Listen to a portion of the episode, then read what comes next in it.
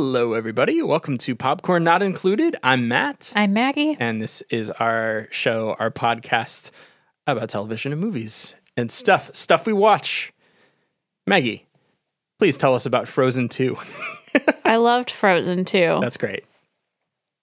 What did you oh, like? oh, I thought you were just gonna cut me off, and that was gonna be the whole review. That's an episode. We've just put it out there. I didn't watch Frozen 2. I didn't watch Frozen 1 because uh, I know enough to know that Disney movies of that kind are so not my thing. And it doesn't matter how good or bad they are. I just probably wouldn't like it. No, I thought it was very good. It, was, o- it was a very good one of those. Well, that's good.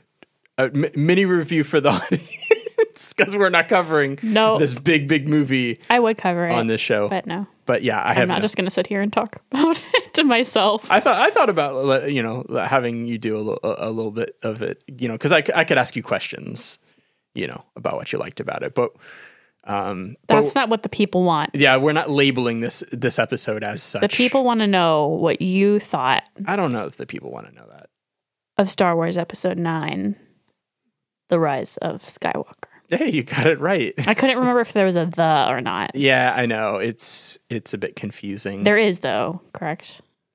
yes I'm pretty I sure. thi- I really don't think there should be. I think It should Rise of, Skywalker is much better. Yeah, but they've had the the for The- I think the others. the Force Awakens The Force Last Awakens. The yeah. mhm, yes hmm yeah uh, whatever. That's not Matt's review, you guys. no that's not my review um it, it, sometimes it is but Sometimes it is. Not today. Not today. No. No, we're here to actually. We saw Star Wars. We Mm-hmm. saw Star War, Yeah. uh, which I know we joked a couple times early on in the podcast that like like, uh, well, this wasn't going when the last one came out, um, but it was when Solo came out, and Mm-hmm. you. Since Han, Han's, you're in the very small minority of people who dislike Han Solo, like as a whole, as yeah. a character, No, I don't care for him. you you although you know like nobody not nobody but compared to, compared to the other Star Wars movies Solo did very poorly so Mm. seemingly not a lot of people went out to see that one Yeah, I think that one was mostly suffered from from fatigue and then a whole lot of media stories that it wasn't going to be very good. so the people didn't. They're like, Yeah. ah, no thanks. But I think that kind of over time people will will see it because I've Yeah. I've heard that it's a lot of fun. it is Yeah. it's fine But yes, we joked that we would never cover a Star Wars program here or a Star Wars movie on this program. yeah.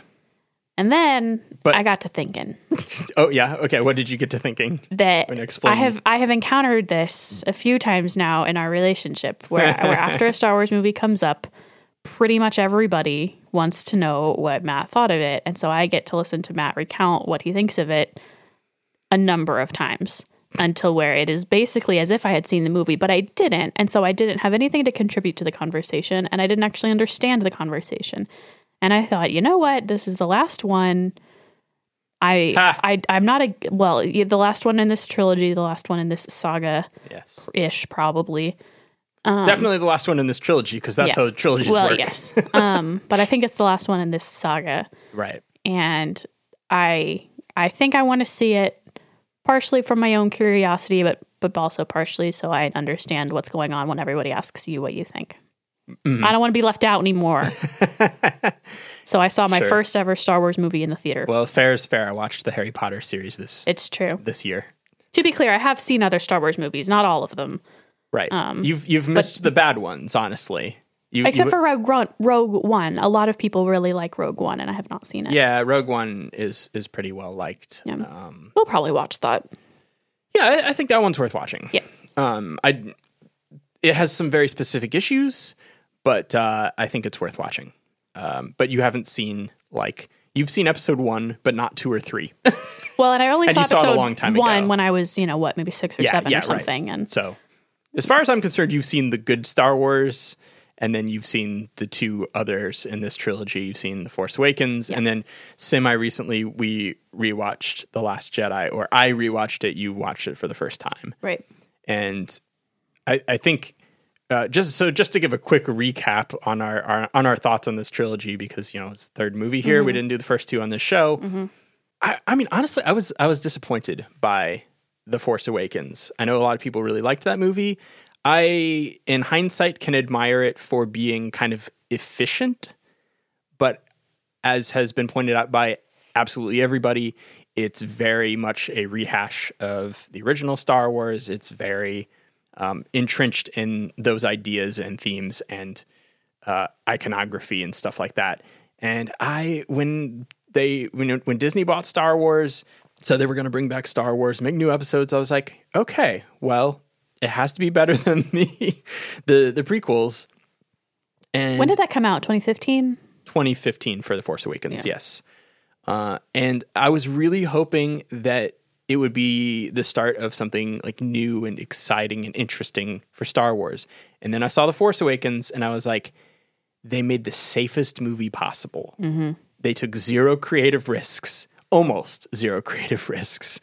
And I was pretty disappointed and I couldn't really respect the movie. Uh, I've softened on that a little bit. Like I said, I think it's I, I admire it for being very efficient in its storytelling, and I think it has some good moments and some good characters, um, particularly and especially Kylo Ren. Um, but Rey's likable, Finn is likable, Poe is likable. BB-8's pretty cute. BB-8's pretty cute. They eh, go overboard on BB-8 in the next one, but I was hoping, okay, well, after that, let's go in an interesting new direction, right? So then the Force Awakens, or, uh, then the Last Jedi happens, and it goes off in an interesting, different direction, but it was one that didn't seem very congruous with what came before, and so obviously that's a very divisive movie. Lots of people love it, lots of people hate it. I have come around to somewhere in the middle. I think that movie breaks down evenly into thirds. One third of it is really good, like maybe some of the best stuff in Star Wars, uh, among some of the best stuff in Star Wars. Uh, one third of it is a good idea but poorly executed, and then one third of it doesn't work at all for me. And that, that's like the the Luke, Rey, uh, Kylo Ren, Snoke stuff in The Last Jedi, I think that's pretty good. And they're going in an interesting, unexpected direction. And it was hard to get over the idea that Luke was a grumpy old man on an island instead of, you know, kind of the hero you wanted him to be, the mentor character you wanted him to be. But I liked the themes, I like the idea. And his scene at the end of that movie is really cool. Um, it's great. Uh, That stuff is good. That all kind of works for me, and I accept that uh, the stuff with Poe being like learning about how to be a better leader, essentially, and being hot headed and then being you know, kind of put in his place. I think that's a good idea. I think the way that they specifically execute and plot that stuff out is poor. Lots of people have said that. Um, but I don't object to the idea. I think it's fine. And then the stuff, unfortunately, with Finn and Rose, I just think is not very good.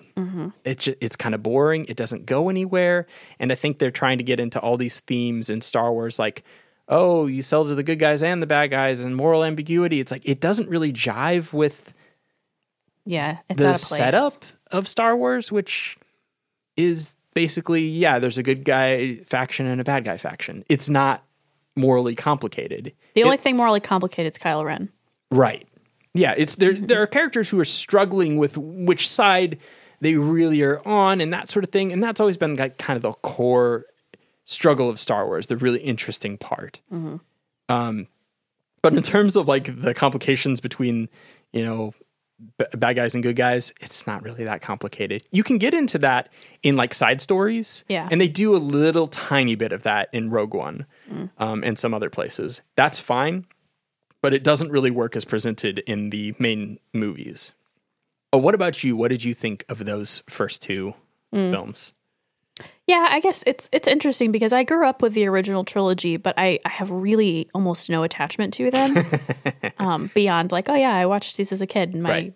my parents really liked them. My brother likes them. They're they're part of the culture. Yeah. Um, but I yeah, I really don't have much affinity for any of the characters.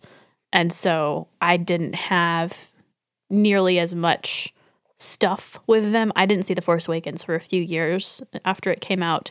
Um, I've still only seen it once. I I, I so I think like generally I find Star Wars kind of boring. And I don't know why, because objectively I don't think they're boring. but for some reason I, I I'm not really generally that entertained by them. Sure. Um, so I found Force Awakens kind of dull. I found Rey a little bit annoying.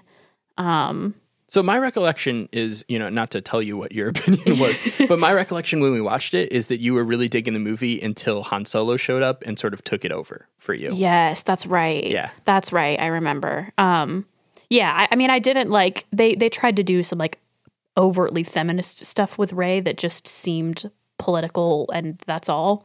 And that kind of annoyed me. Or like where Finn was. I trying know to what you're help talking her about, and but- she was so much like, I don't need help, I don't need help, I don't need help. I'm like, dude, we get it. and she just said it too many times for me. And I, Sure. but yes, I, I don't really care for Han Solo. I, I don't get it.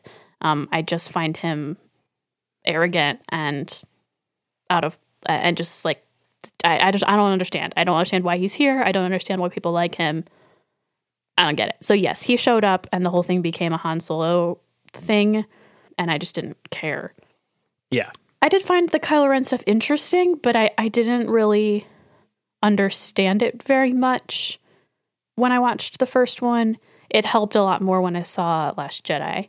So I didn't see Last Jedi until a couple months ago after years at this point of hearing how much you didn't like it. Uh-huh. And you strongly disliked it before we watched it the second time Yes. together.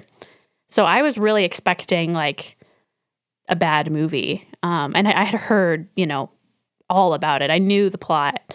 Um, but I found myself really liking it. so I was like, yeah, this Finn and Rose stuff is stupid, but everything else, I'm like, oh yeah, this is this is fine. I'm I'm entertained by this. I think this is fun. Um, I don't have attachment to Luke, so I don't have as much of that kind of gut uh reaction against seeing him. I think a lot of people felt kind of betrayed Yeah. Yeah. and and I didn't I didn't feel that way though I understand why some people would. I found it interesting that um, he reacted the way he did, and I thought those flashback scenes with the fire were enough, um, or with Kylo Ren were enough for me. Yeah, so I, I generally liked the Last Jedi. I liked the the notion that Rey's parents weren't anybody's, and Sure. that the Force could be from anybody, because I found the whole concept of like it can only be these select families really um like needlessly exclusive and kind of boring um so I, I really liked that angle i loved the end with with like the kids who were inspired yeah. and uh and, Yeah. and wanted to to use the force and that it was more available and like they kind of hinted at, at some aspects of finn i think even that one or am i am i misremembering Oh, yeah, I don't think so. Okay. Um, but yeah, I just I generally enjoyed it, and I think mostly because I had very little to lose. Sure.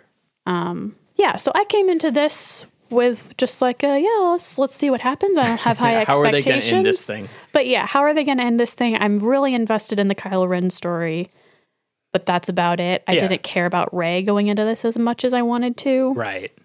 Um, but I was definitely curious to see how they were gonna. What do they land the plane? That's that's Land the, the phrase. plane. That's the phrase. Land the Falcon. Yeah, yeah. Yeah. Uh, I mean, yeah, you're right because like ostensibly Rey is the protagonist of this trilogy, but I think that they haven't quite given you enough to go on there for her because my problem with her in the Force Awakens, it wasn't so much like, oh, she knows how to do everything. Like that was a little bit suspicious, we'll say. But my main problem was that I didn't know what she wanted. Yeah. ideally your hero needs to have a goal. They need to have dreams. They need to have something that they're striving after. Um, and you know for luke in the original like he wants to get off tatooine. He wants to become a pilot. He wants to like essentially go out and adventure in the galaxy. And rey's whole thing in the first movie is i need to stay here until my parents come back i am mm-hmm. literally i don't want to be an active character in this story Yeah. and then right. everything the filmmakers are telling you is like, look how active a character she is. But it's like, no, you've what you've told us about this character internally is inconsistent with what she's expressed. And so we don't really know what her dreams and hopes are. So it's harder to root for her. And Yeah. that that was my thing. And that's a shame because I think, like I said, I think all the actors are doing a good job. I think Mm-hmm. all the actors are likable and charismatic, and they're bringing a lot to their their roles. I like Finn a lot. I like John Boyega a lot. I think Yeah. Finn's a little annoying in the first movie. He's a little I bit too because he's playing a a former stormtrooper Right. and and he doesn't have any sort of war weariness about him. He's just this kind of quippy comic relief character, and not quippy, but he's he's the comic relief character, and it kind of undercuts that notion of him being Right. uh, you know, essentially taken at birth and then put into this military organization. Like that, that there's a lot of weight there to that, comes idea. Out, that comes out more later. It does. movies, it does. think. he gets a little bit of it because you can tell how scared he is of the First Order and how he he just wants to get away, Mm-hmm. right? And that's his arc. But then Finn, there's like not really much done with Finn in the second movie. I really No, think yeah, he got the- gypped. he did. and then Poe got upgraded.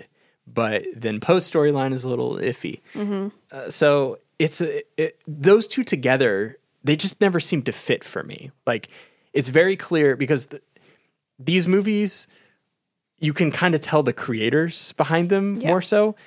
I mean, everybody says, you know, oh, it's- George Lucas created Star Wars. And like, that's true. But there were a lot of people behind the scenes on those original movies. And I think that's why they're better than the prequels. Uh, a lot of people think that. In, in the prequels, basically, George Lucas called all the shots and he was legendary by then. No one wanted to be the person who said, "No, George, I don't think that's a very good idea. Maybe we should do this." Or have you, eh, eh, you know? Yeah. And so those ended up being um, Corny. unchecked or unedited a little bit. Whereas you hear a lot about how the original Star Wars, especially, was saved in editing, how all these things came together in kind of post production for that movie, uh, which is fascinating. But um, y- you know, we have J.J. Abrams for the first movie in this trilogy, Rian Johnson for the second, and it was supposed to be uh, Colin Trevorrow who did Jurassic World for this third movie, and then things happen behind the scenes. There, there's been a lot of behind the scenes controversy in this uh, in this Disney Star Wars era. Yeah. of like directors having disagreements and getting let go. Like famously, uh, Lord and Miller with the Solo movie, which is such a shame. I would have loved to have seen a, a Lord and Miller Star Wars movie. so anyway, we should probably get to the actual Yeah. movie.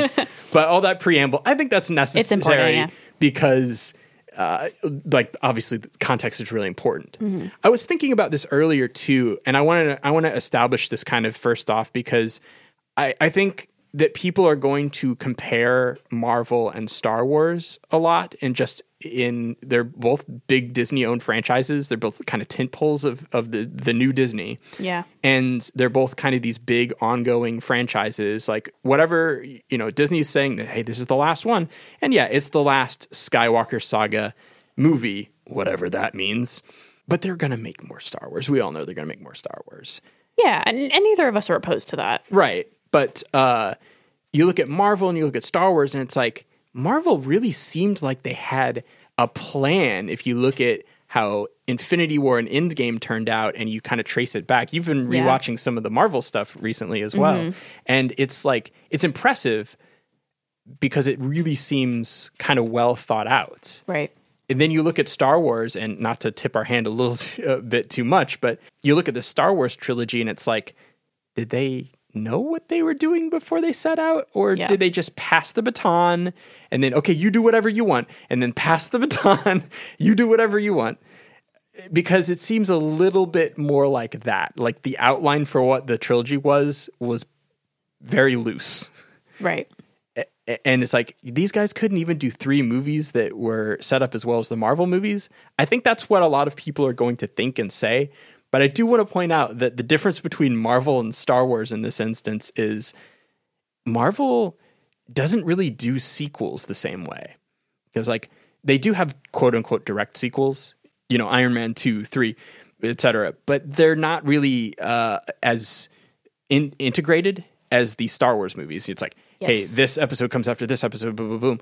Um, we're telling the continuous story here, right? Marvel doesn't really do that. They kind of make here's a story about this hero here, and here's another one here, and they're kind of just planting little seeds that grow into something, and then boom, Avengers happens, and then stuff. You know, they're weaving. It's like a web versus a tower. Like, and so hmm, Star Wars is building a tower here, and this story of the tower connects to this story, but how good are those pylons in between? You know, Whereas Marvel's just kind of like constructing this this web, and it looks more intricate and interconnected than it is, but it doesn't have to depend. If there's something that's weak or doesn't quite fit, you can kind of just leave it, Right. and that's a whole different thing. I'm not saying I'm not saying what Marvel's done isn't impressive because it, it is very impressive, but it's a it's kind of an entirely different thing.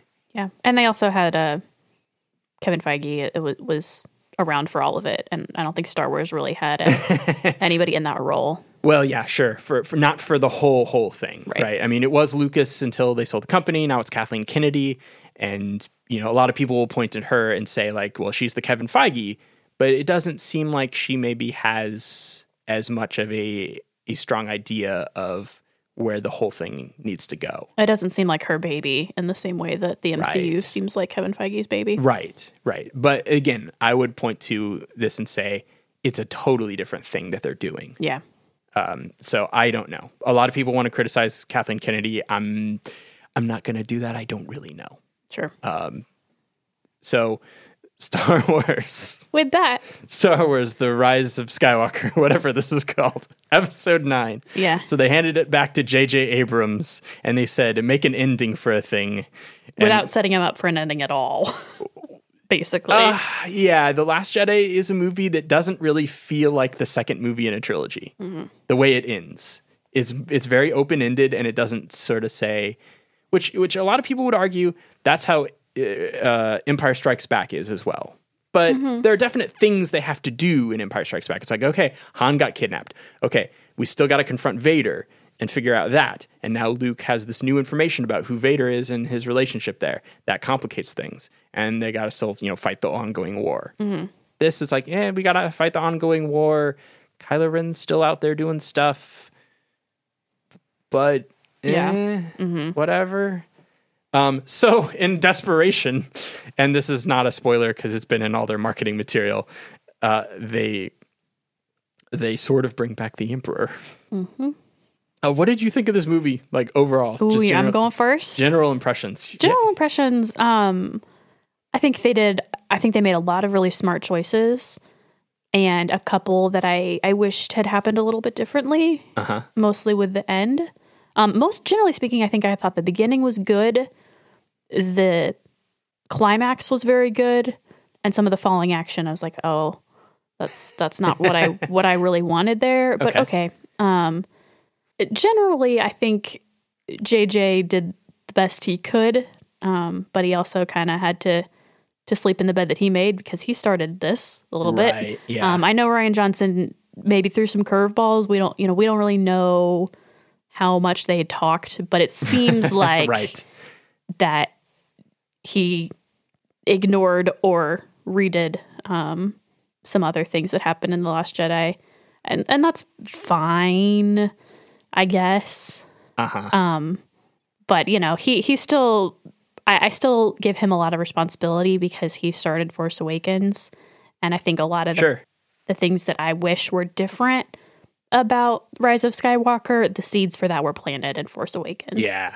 So Yeah. I think it's it's fine. I think a lot of Star Wars fans will really like it, and I'm glad for that because I don't I don't I, I know this is really dear to a lot of people, and I want people to get satisfying endings for things that they love. So I, I'm really happy about that. Um, I think it is. Is it for me? No, but it was never going to be. um, but I was entertained. Yeah. Um, I thought it was a little slow in the middle, but but that's fine. Sure. Okay. Well, you know, uh, like I think you're you're uh, you're not a Star Wars fan, um, and you're you're much more of a casual Yeah. moviegoer in this case to to this kind of movie. I am a in an, I'm a ping ponging Star Wars fan. I'm I'm there. I'm yes. You want to love this. Uh, well, I think in your heart of hearts, you like, want grew, to love I Star grew up Wars. with Star Wars, and I I love aspects of Star Wars. Yeah. uh, as an adult, I have come to appreciate the original trilogy in kind of a new way. Um, whereas, you know, when you see it as a kid, it's just like, oh, wow, that's exciting and amazing, and, and you've never seen anything like it. You get the iconography of it, you know, stuck in Yeah. your head, and, and that gets plastered everywhere, which does honestly detract from your enjoyment. You know, every time one of these comes out, you got to see the car commercial with the stormtroopers and the kid in the Darth Vader mask, and it's like, eh, you know the the the continuous merchandising of all this stuff it it does like wear on you a little bit where you're just like eh, this it used to be a little bit more special when it wasn't just everywhere Mm-hmm. and that's not disney's fault because lucas did that too Yeah. a lot so that that's not a new problem with I'm Star sure Wars. he's that's where he's made his money. oh yeah Toys and stuff. Yeah. so yeah, some of the actors too, Mm-hmm. residuals from that stuff. Um, but yeah, I grew up with the movies and and to some extent like video games and other stuff like that. I didn't read like expanded universe books and things, but I had friends that did, and I definitely would talk about them and was curious. Oh, what happens after Return of the Jedi? Which Disney then chucked away when they bought the franchise. Like, well, no, we're gonna re- we're gonna rewrite all that stuff, which I understand. But I also understand why a lot of fans would be annoyed at that. Yeah. Um. So yeah, I uh, sure I want to love it, but uh, I'm with you in that I think this trilogy got off on a it, it started going down a trajectory that was never going to lead to a like an a super interesting ending. Right. It was always going to be like a reprise on what we've seen before to some extent, mm-hmm. right? Because The Force Awakens dictates that your ending has to be within certain parameters in order for it to be a satisfying ending for what you started. Mm-hmm. You could go off and do a completely different weird ending, like a Matrix Reloaded ending or something like that, but like the audience would reject it. And- Yeah. and- because Star Wars isn't supposed to be like a really avant-garde c- like complex or cha- super challenging to the audience like i think you can challenge the audience in certain ways and last jedi it goes for that and some of those ideas are interesting and they work but i think with the ending of a thing you have to stay true to the promises you kind of made to the audience Yeah. and they started this thing off by promising them the old Star Wars you love is back. And I think this movie is the closest to old Star Wars. I mean, since I don't know if it is of the whole trilogy. I mean, I I might say that. It, it felt that way to me as a very casual Star Wars person. There was much more identifiable. Oh yeah, like that's a Star Wars theme. That feels oh Star yeah, that's Wars-y. a Star Wars Yeah. scene. Um, I got much more of that in this movie than I did in the previous two. Yes. Um, so uh, I think I think it was fine. that's my that's my one word. I, I think it was fine. I'm, I also agree with you that I think they did kind of the best they could with what they had. This was always going to be an impossible task to bring an ending to this nine part saga, which was never actually intended to be a nine part saga, despite whatever there have been rumors since you know before I was born. I think about oh George Lucas had this nine part saga planned out, and oh. he went to the studio, and the studio said you can make one of them, and he picked what ended up being the original Star Yeah, I was like, I thought it was only a one for, and then it expanded. I, I've heard many stories. I honestly don't know what the accurate truth is there. I think he probably did have an idea for like kind of a saga, but he ended up making the one that was Star Wars. And then since there was kind of an idea for a bigger universe around it, okay, let's make some sequels. Right. And then later it was kind of a natural idea. Let's go tell the story of how Darth Vader got Yeah, to be Darth yeah. Vader. That makes sense. Okay.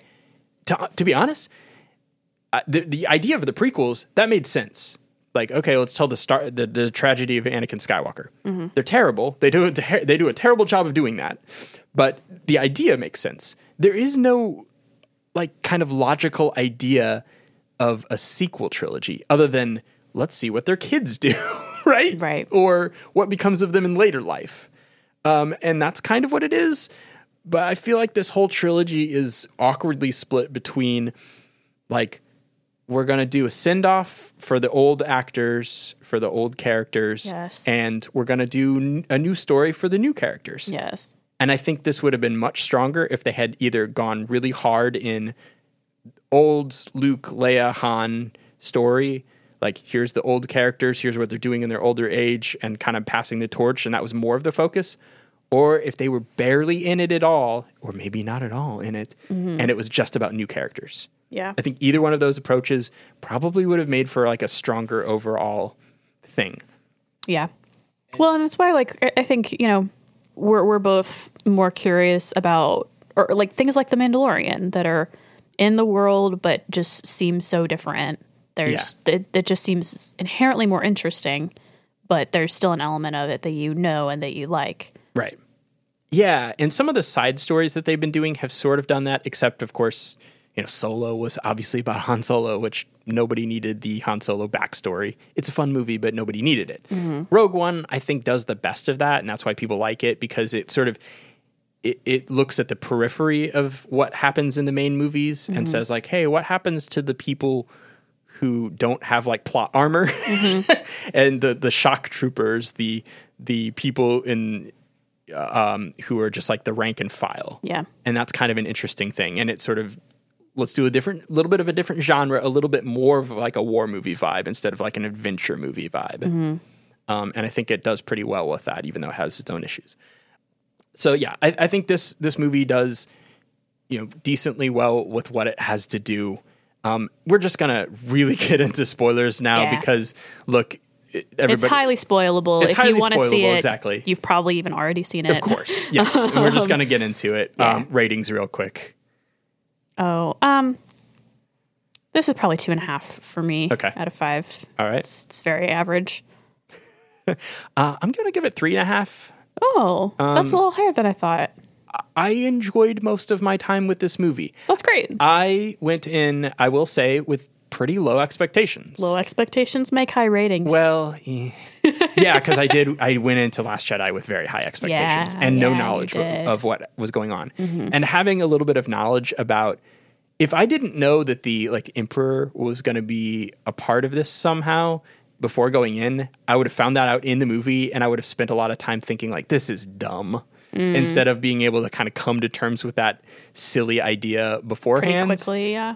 and then you know maybe be a little bit more on board for whatever they were going to do right that that's the other thing is with the last jedi i tried to avoid all trailers and pre uh, and like press, Press, about yeah. it because I, did, I just went i wanted to see like what happens when you walk into a movie like the olden days when you you didn't have this huge cycle of press about everything and people anticipating trailers and sharing them all the, the time and just dissecting them and it turns out that maybe negatively impacted my enjoyment.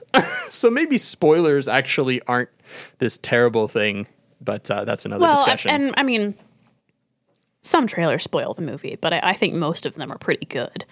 Um, and I think these the trailers for this were were good. Having Yeah. now seen it, yeah, right. Yeah, I was surprised by how much actually of the tr- stuff that happens in the trailer happens early in the movie. Mm-hmm. There's there's basically nothing from the end of the movie in those no, trailers, yeah, which is a good, choice. which is cool. yeah.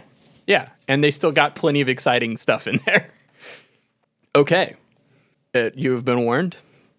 Uh, we're, we're entering spoiler territory. Spoiler territory. I usually start this off jokingly by just By saying saying who saying who dies. Although She's a Pendleton or Peregrine or Pendleton or Para. What is this dang stupid name? He's a Para. No, it's a Palatine. Is that it? No, no, Palpatine. Palpatine. That's it. That's it. eighth time's the charm. Yo, that was genuine.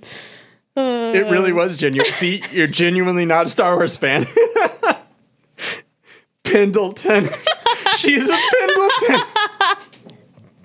She's a Pinkerton. She's a she's a uh, the dog is looking at me like, "What are you cackling about?" Oh, yeah. There's your spoiler, kids. There's your spoiler. Yeah, the the big mystery since the first movie. Which it's funny because when you watched The Force Awakens, you didn't understand what the big deal was about. Oh my gosh. It was all I heard. It's who are Rey's parents? Who are Rey's parents? Is she a Skywalker? Is she a Kenobi? Is she a who? Is she a what? and I like I had no idea why that was a big deal at all. Uh-huh. I found it really annoying, actually.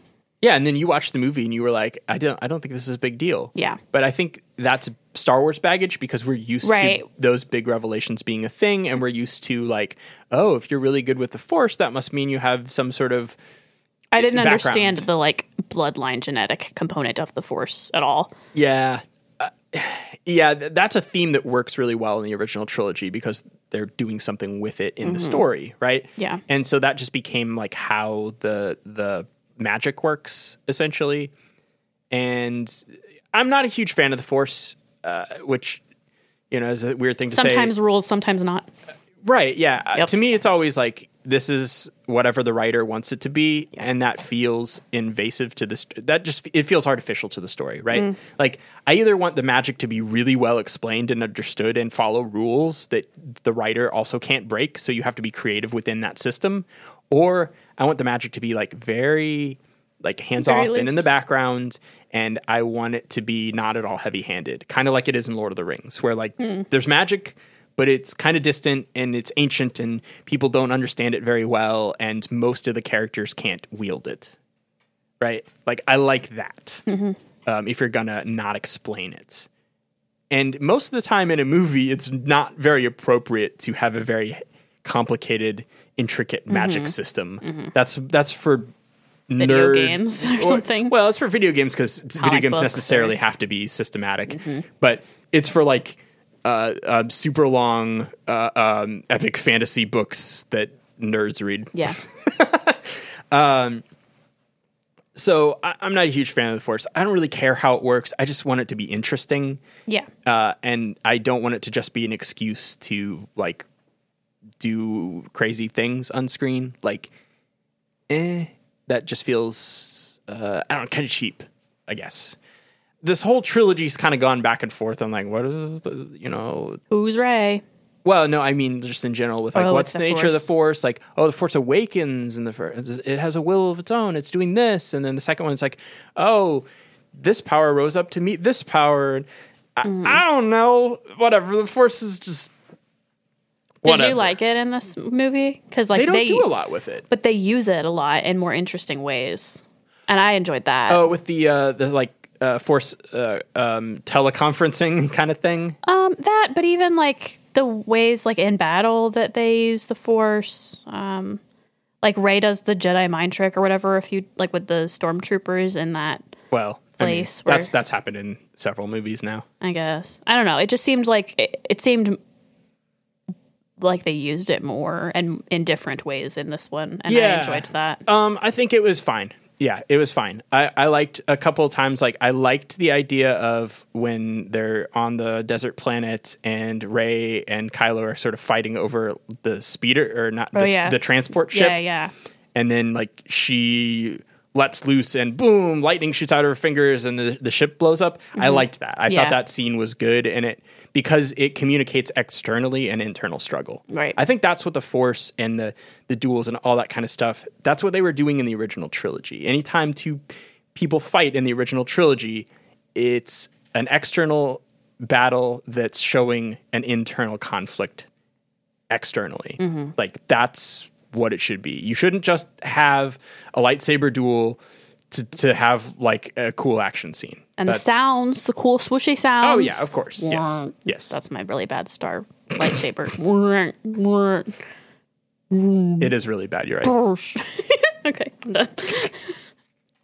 the sounds in Star Wars are excellent.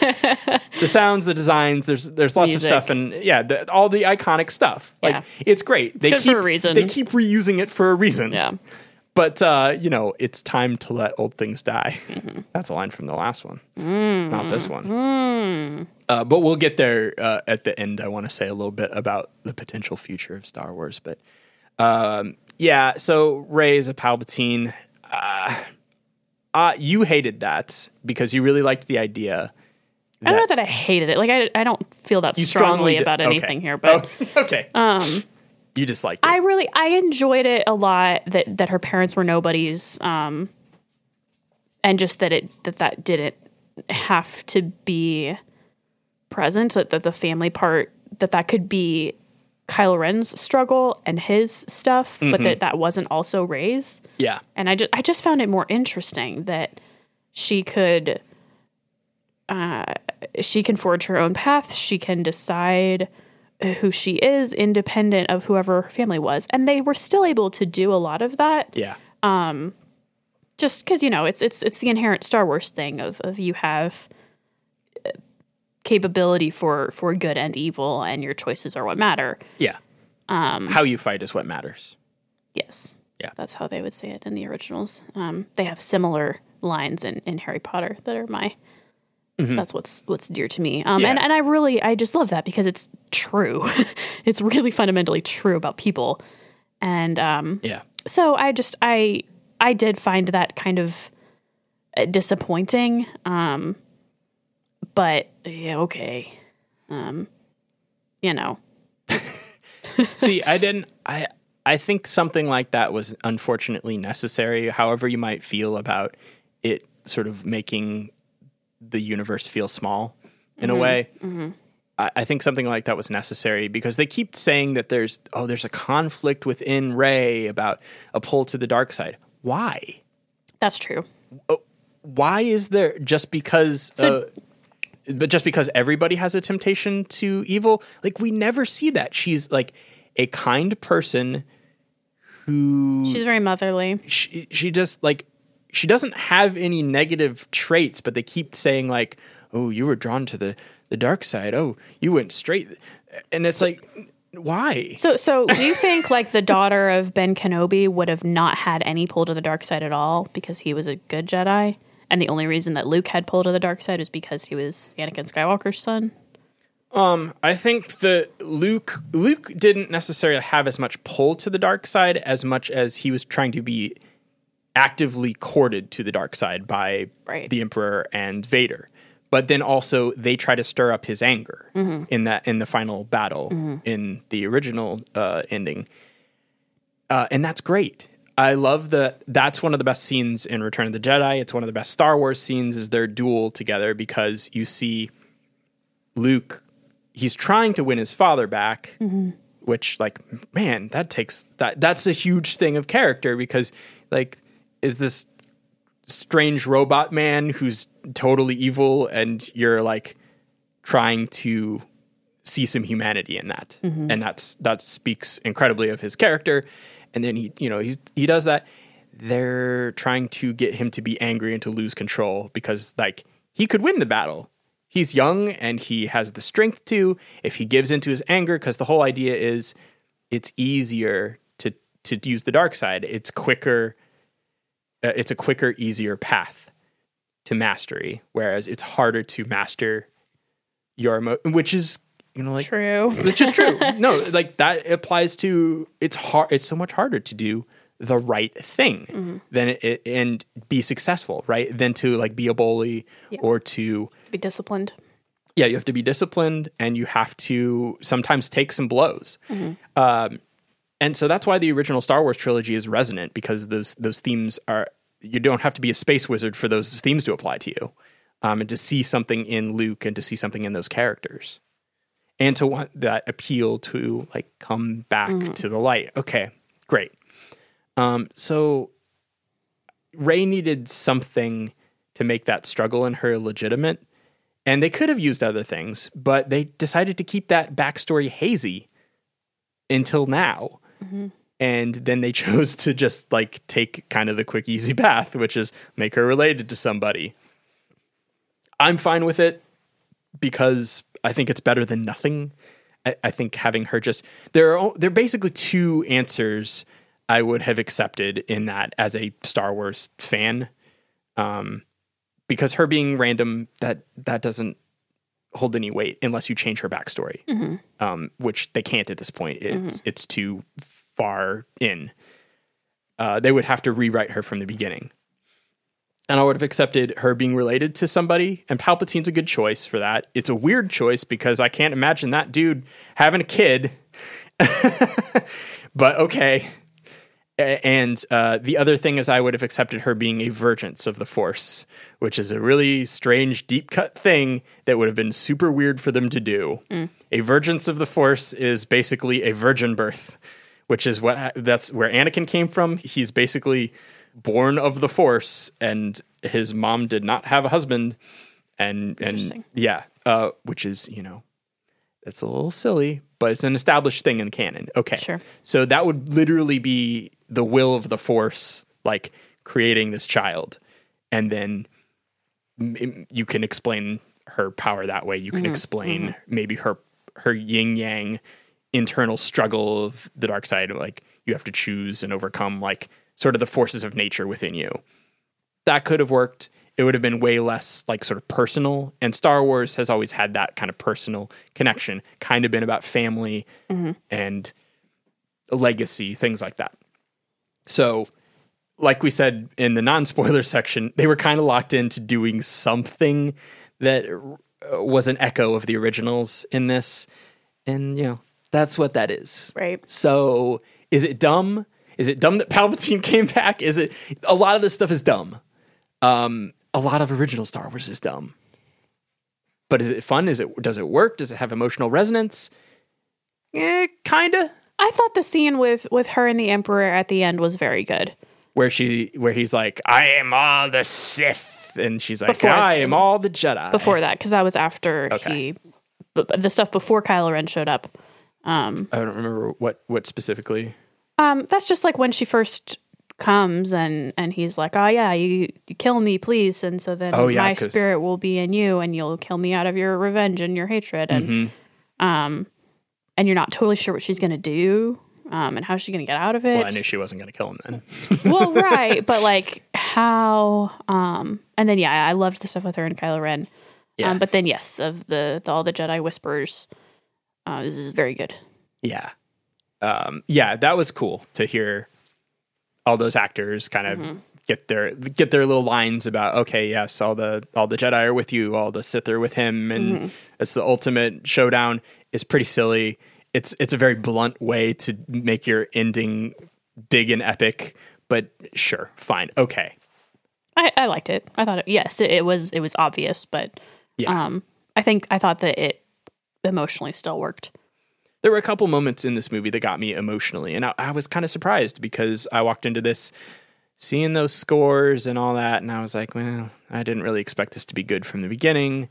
It's probably going to be entertaining ish, but I'm probably going to come out of it saying, like, wow, that was a mess. It's way less messy than I thought it would be. It, it is still a bit of a mess, but um, not nearly as bad as it could have been Yeah, I Uh, would agree. but the the the couple moments that worked for me, uh, I really loved Ben's redemption. Yeah, Kylo Ren's been the best character, like we said, of this whole thing. Um, it was, uh, you know, from the very beginning when you saw he's evil, like okay, he's going to get redeemed at the end, like Darth Vader, probably. But I was not sure of that. no, I wasn't sure I of it either. that's of course what I wanted to have happen, but I wasn't sure. that was a lot more mysterious than oh, Rey is going to go to the dark side Oh yeah, no, because there was no chance of that. right. they they teased people in the trailer and you know when that happens in the movie it's like man they shot that just to put in the trailer to mess with people which is fine whatever uh, i i never bought that struggle with her I, I think they needed something earlier in the trilogy to suggest that she has a dark side right that would have been cool if both characters were really struggling on the same level because you really do feel uh, like Kylo Ren's like he really wants to be evil, but you can tell he's not totally there. He's not I would totally ar- I would ar- argue the opposite. Like I think he really wants to be hopeful, but he Hmm. he fi- so much of him can't. Hmm. Um. yeah, you may be right. Because he, he just talks about how you know it's it's too late, it's too far gone. Yeah. I'm, I'm too far in.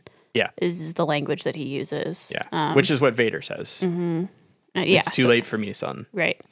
Yeah, so so uh, the scene where and you know it's a bit eye rolly. Is it fan service? Probably sure, whatever.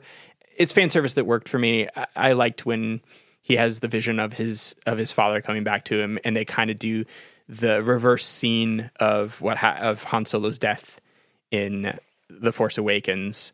And they, they, you know, he says like, I, I know what I need to do, but I don't know if I have the strength to do it. And Han just goes, you do. Um, and just like really, really reassuring. It's like, okay, it's this one moment to be kind of a good dad, even though this is like a, a- an imagined thing. Right. But you get the idea that Leia sort of planted it. Um, she sacrifices herself to reach out to her son one last time.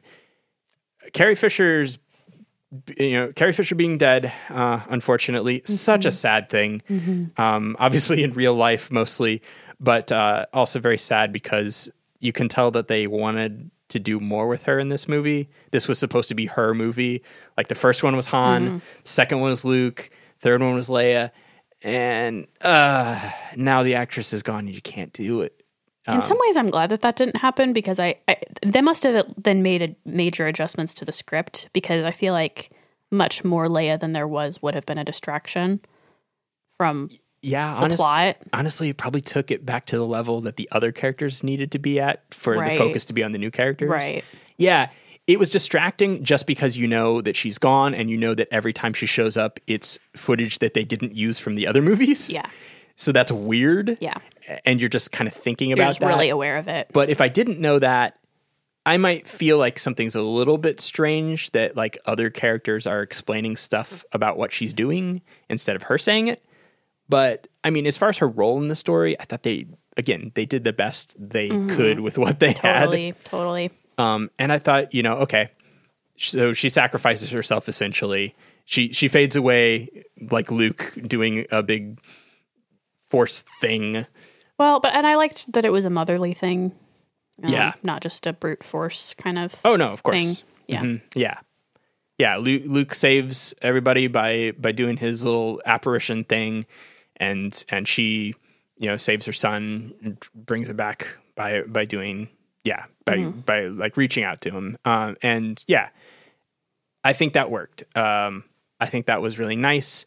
Adam Driver is so good in this role. He's very good. I think if it hadn't been an actor who was doing as well in that role, that character would not work. And you know, that that would be really disastrous for this cuz you need that to work. I feel like he's much more the core of the heart of the story than even Rey is. Yeah, I agree. Cuz I think Rey again I want to like her more than I do. And I did like her in this movie. This one helped a whole lot with that for Yeah. me, where I, I just I think this had an, a few more scenes that humanized her a little bit.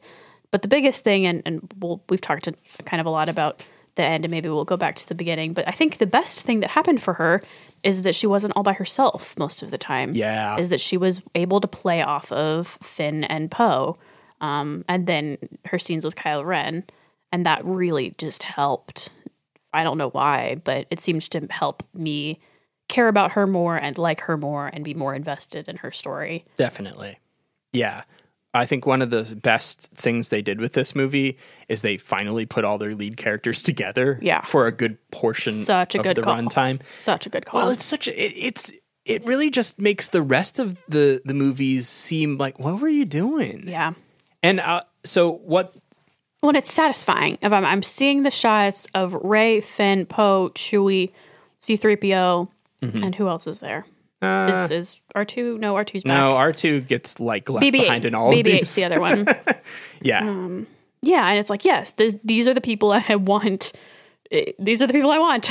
Yeah, Um, it's like okay, great. We're, let's go on on uh, it, it- this Yeah. desperate mission together, this adventure thing. That all felt very, very Star Wars. Mm-hmm. It's it's kind of weird that they they didn't put those characters together in the other movies. My, my understanding was that Poe was actually not supposed to have as big a role. He was actually supposed to die. He gets like sucked down into the sand, remember, and he like disappears for a large portion. In this movie? No, of the Force Awakens. Oh. So he was supposed to like die, but then I think it was one of those. Oh, Oscar Isaac, he's pretty good. We should keep him around. Mm-hmm. So, and then the Last Jedi takes place directly after the Force Awakens, and so the characters were separated, but they were separated for like the whole movie. And in fact, Rey meets Poe at the end of the Last Jedi. Over halfway through your trilogy, she meets one of the principal characters, and then so finally in this movie they they get to be like a merry band of heroes, and that stuff's really fun. It's like ah, this is this feels really classic Star Wars uh, in a good way. I am one of the things that I'm most surprised about about this movie is I liked C3PO in it. I do not like C3PO Oh, yeah. that much. I think he's kind of annoying, and uh, I, you know, I, I'm not charmed. Uh, I thought he was pretty good in this. Yeah, at that moment when he he takes his last look at his friends is very sweet. It is. I knew they were going to undercut it, and they definitely do. Uh, we'll get to some things that we think could have been better about this a little bit later, but um, uh, yeah, uh, he was he was not annoying, and he played like a uh, an appropriate role for like his Yeah. For his age, really? Well, I, yeah, I mean, just I mean for like a protocol droid. Yeah, like yeah. literally one of the things is translation. Okay, cool. Uh, so it felt natural to have him on the adventure. Um, Chewie got to do a little bit, and there was some intrigue around Chewie. He maybe also should have died, but okay, we'll get to that. Um, Eh, it was, but it was nice to see these characters getting to do stuff eh, in lieu of Oh. them having individual arcs because they don't have individual story arcs in this. It's mostly just Rey gets to complete her journey, Kylo Ren Ben gets to complete his journey, uh, Poe gets to do. He gets uh, to like gets be to the be- general. He gets to be his. Yeah, no, that's true. He did have that, and that's his arc of like going up from like flyboy to hothead, gets demoted, has th- that, and now he's the general. And he, I liked the scene where he's like, I, I don't know how, Yeah. I don't know if I can lead. I don't know how to do this. It's like that was great. Um, moments like that are great. Uh, the other, I was alluding to things that I thought were emotionally resonant. Like that's one of them. Um, I also thought um, actually, like the death of Leia um, in general, that was a, an emotionally resonant part. The specific moment was like Chewie gets back to the base and finds out that Leia has died and lets out this like Wookiee cry, and it's like, mm-hmm. oh, you don't want to see a Wookiee cry. It's so Yeah, sad. It's very sad. It was like and it felt appropriate. that was J.J. Abrams atoning for having Rey hug Leia after Han's death in The Force Awakens, which was which was a dumb thing. It should have been Chewie, the person that she didn't just meet. So that so that worked. Um, those those were kind of the main ones. There were other things that that were emotionally resonant for me as well, but those were the the major ones. Um, what else uh, did you like about this movie? It looks very good. I thought the planets they went to were interesting. Um, I actually really liked that beginning kind of training stuff with Leia and Rey. Yeah, Um, I just I liked that setup, and then kind of them saying they were kind of frustrated with her that she was staying behind and training, and they needed her to fight. yeah. I, I thought that was good and just like a kind of an an interesting context for their friendship. I thought that stuff was good. Um, I just I love that Rey's lightsaber at the end is yellow. I just really love that, and kind of the more I think about it, is that might be be my favorite part of because it is just like a physical manifestation of who she is. Yeah. Um, I wasn't sure how I was going to feel at the very end of her declaring herself to be a Skywalker, but I do I do like it. Um, Yeah. that that she she really has been adopted, you know, kind of by Luke before, and then in Leia at the beginning of this movie. Well, Though I know they're not married, but like well, I mean, it's gonna say Luke. Luke adopt. eh. still. I mean, like he he mentored her not in the way that she wanted, or maybe the audience wanted, but he did. sure. Yes. Um, and and yeah, so I just I did really like that ending for her, and and I loved that her lightsaber was yellow. Yes, Uh-huh. because it was something different, but you know, color wheel in between green and red. yes. Yes, Yeah. I I liked it. hmm Yeah. I knew. You know. Oh, okay. She's gonna say um, Skywalker. Yeah. The- yeah. Okay. That's fine. Well, and because the whole kind of movie, I had been wondering, like, okay, it's called The Rise of Skywalker. Is that referring to her or Kylo Ren? Which one is going to be the Skywalker? Um, and I I wanted it to be Kylo Ren, and we'll, we'll talk about that here and, Yeah. what I what I wished would have happened. But um, since that didn't happen, or at least not in the way that I wanted it to, I was like, okay, yeah, um, Rey has been adopted, and I'm I'm cool with that. Yeah. Yeah. The Palpatine name is is Mud. Yes. so. But yeah, it doesn't make sense for her to claim it, Right. it in it's like, not like she she knew it for very no, long. no. Right. Well, nitpicky complaining is part of Star Wars, so uh, we won't nitpick, but uh, there are a number of things I think they could have done maybe a little bit better, or just maybe they were a necessary evil of just the whole hole they, a dug themselves do, into. yeah.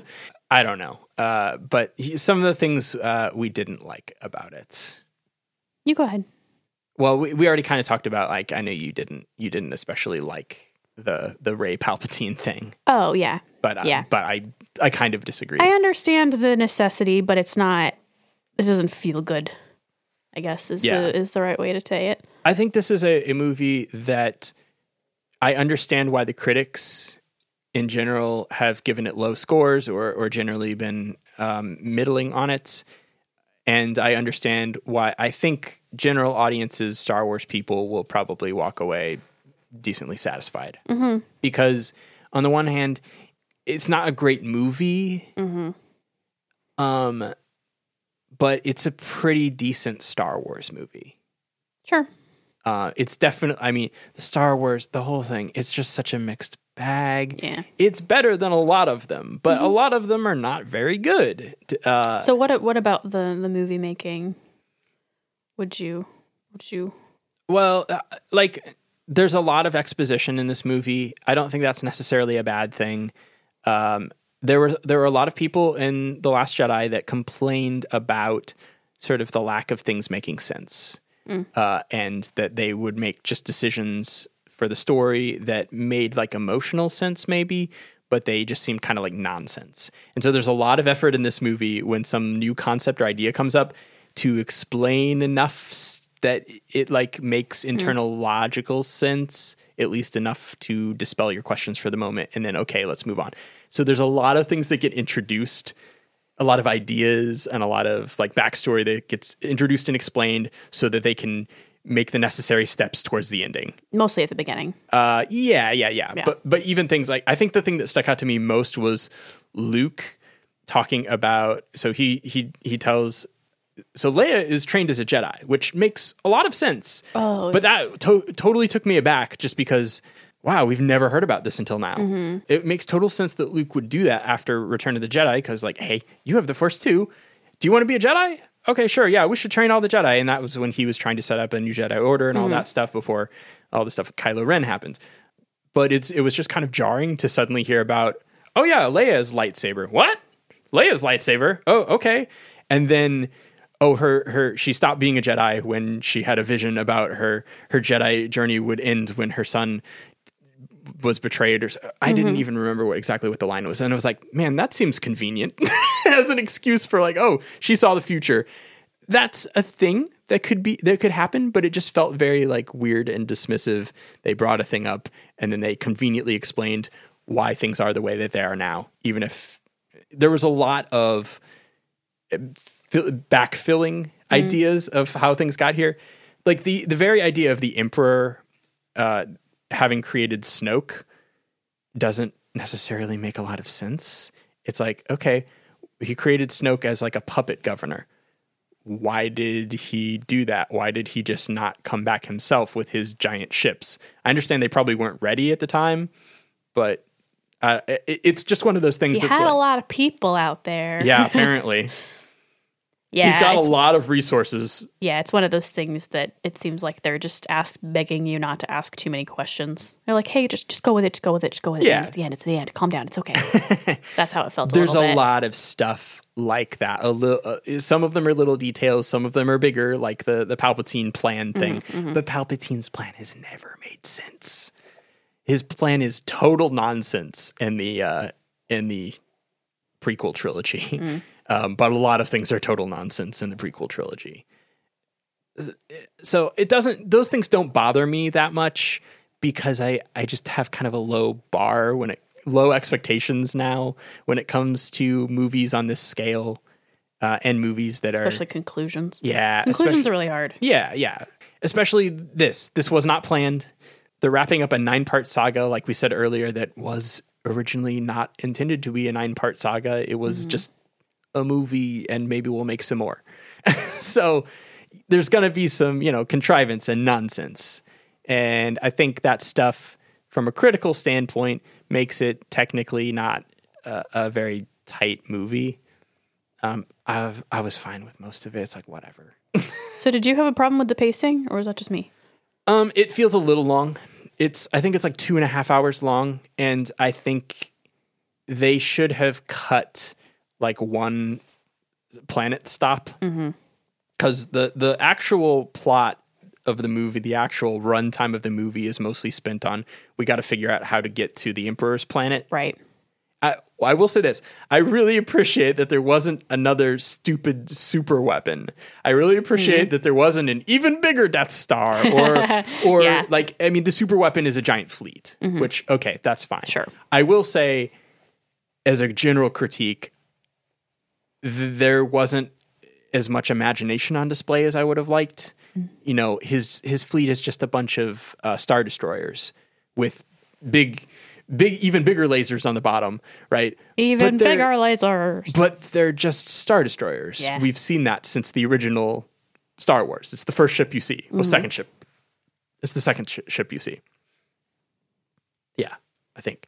Uh, and it's like, okay, couldn't you come up with like something cooler or more Sithy looking or I don't know, just no, we're gonna go with this. That's lame. Okay. Mm-hmm. There were a lot of I think but I think that generally applies to the whole trilogy mm. of like, why didn't you come up with some new designs? They do, here and there. But then they really lean heavily on that old nostalgia. Yep. And I wish they had only done that in the first one as a way to get people back on board and then started going, Mm-hmm. you know, mm-hmm. aesthetically more in different directions as well. Mm. Um, so that that was a bit of a failure of imagination. Mm. Yeah, it just it felt like both fast and slow to me. Where the first half hour I, I thought was really good, and then but it was really fast of of here and here uh-huh. and here and here and here. Oh, we need to do that. Oh, vi- like we're here right now. Um, and so there were some really great scenes in there, like we talked about. Um, just even even the very beginning of Poe and Finn coming back and getting Rey, and then that scene, um, when they um, that other planet, the sandy planet that's not Oh yeah, yeah. Um, that force fight or whatever with her and Kylo Ren, I thought was really good. That's that scene and that planet looks great. Just some of It's just another desert planet. no, but no, but the the shots of, Sure. of her and Kylo on the Yeah. planet would it just it looks really good and ominous and cool. I think that's why they keep going to deserts because it's very stark. Yeah. Um but yeah, it just I felt like we would we would speed up and then oh we're slowing back down. And then oh we're gonna speed up and oh we're gonna slow back down. And so I kept waiting for that final you wanted- push. You went on kind of like a continual picking up of momentum un- into the final um uh, act. yeah, generally, but I guess I just a lot of movies feel like you're kind of going along and it's it's cool. We're we're getting stuff done, but Yeah. not too fast and then kind of all of a sudden it picks up and we're we're steaming to the end. Yeah. and I I like that. I think that's exciting. Even like watching uh, Frozen, you know, in the same twelve hours as this, I was like, this is very well paced. Uh, Go, but it's you know it's like an hour and forty five minutes kids movie. Right. But um, Yeah. but yeah, of just where it has it has the build up. It, it just flows really nicely. This inherently feels kind of choppy because of the places they're going and the pieces they're trying to get in line. Yes, so then they can get to the end. And it, it had enough like really good scenes sparsed in there, but I did find myself checking the time um, a couple of different times to see Yeah. how much longer the movie had. Yeah, we also saw it kind of later than we usually Yes. would have gone to a movie. so, uh, yeah, I think it felt a little bit a, a little bit long. I would have maybe. There were a lot of characters, Yeah. and I think they didn't need quite so many characters. Like the character that Finn meets, and she was also like a uh, she was also a stormtrooper, and then they her whole squadron like refused to to fire on civilians, and they you know I liked her. She no, she was fine, but I feel like they could have rolled that into the movie a little bit more efficiently instead of having it just stop Yes. on an because that that planet felt like the stop that needed to be like streamlined a little bit more. yeah. I because think it ends on that like that really cool fight with her and Kylo Ren, though I think it lasted maybe like thirty seconds too long. um, oh, but- you should see the prequels. but but yeah, like that set was great. That that fight was great. Uh-huh. A lot of cool stuff happens there. But yeah, we got stuck. For Yeah, a that set's great because it's reused from the original. Is it? well, the the throne room inside where she goes and gets the Oh. thing. That's Yeah. Mm-hmm. that's where the end of Return of the Jedi takes place. That's where Luke uh, fights. But surely Vader. they didn't still have that set. No, no, no, no. Right, but I yeah. mean the design of it. It's like, hey, it's the crashed. So, and uh, earlier today, this is just amusing. I, I pulled up Return of the Jedi, and I was like, I'm pretty sure that the second Death Star just explodes in a giant fireball that does not suggest that large portions of it stay together and just crash to the ground And yeah, sure enough, it's a gigantic fireball that engulfs the whole thing. So, you know, whatever. It's silly. It's silly that Palpatine's back. Uh, but also, I get why they did those things. And it's a cool visual to see like this crashed Death. Uh, look, at least they didn't have a new Death Star actually working in this movie. I'm so I am so excited that they didn't do that because that was that's a that's one of the major problems, one of the few major problems with the original trilogy is that they went back to the Death Star. So uh, you wanted Chewie to die. Uh, I just I think one of the problems with this is there's not enough sacrifice in general. I usually have this problem with these kind of movies.